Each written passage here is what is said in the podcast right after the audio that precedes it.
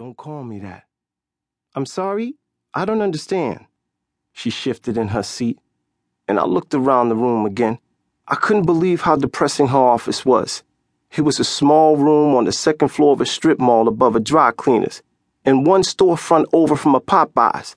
The whole place stank like week old fried chicken, and I was supposed to take this skinny white woman seriously?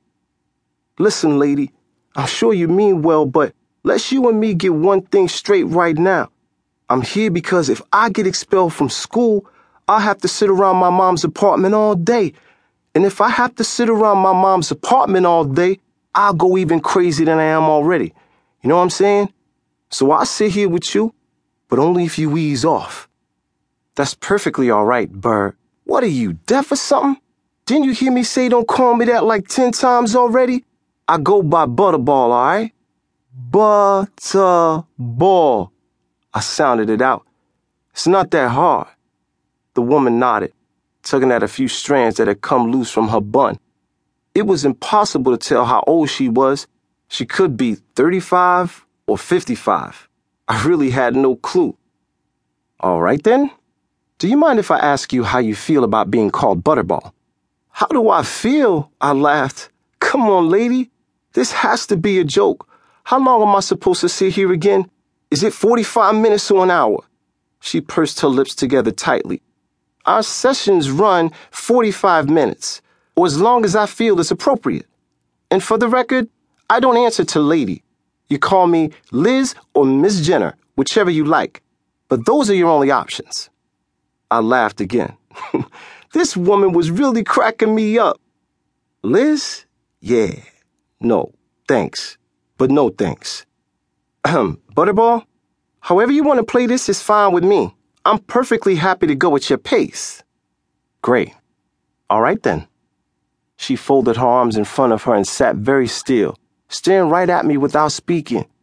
I fixed my eyes on the ugly painting of three sailboats under a smeary blue sky that was hanging right above her head. What kind of fool would choose a picture like that?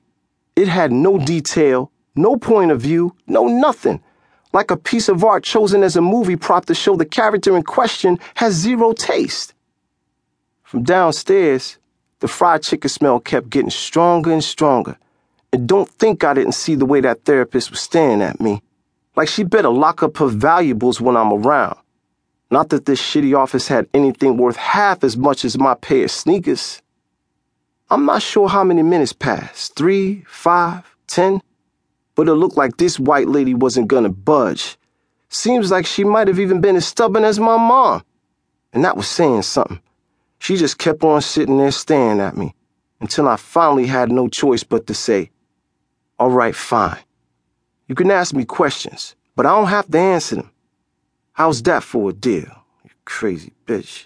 I was too polite to add. Well, I guess that's fine then. I appreciate that. Let's just start with the basics, Butterball, shall we? I snorted. Sure, we shall. She ignored me. How about we start with you telling me when exactly you moved to Garden City? That's as good as you got? I sneered at her, but I was relieved as hell that she still hadn't mentioned the reason I'd been dragged into her office that day. Because if there was one thing I would never, ever discuss with this uptight white woman, it was Maurice. Not in a million years.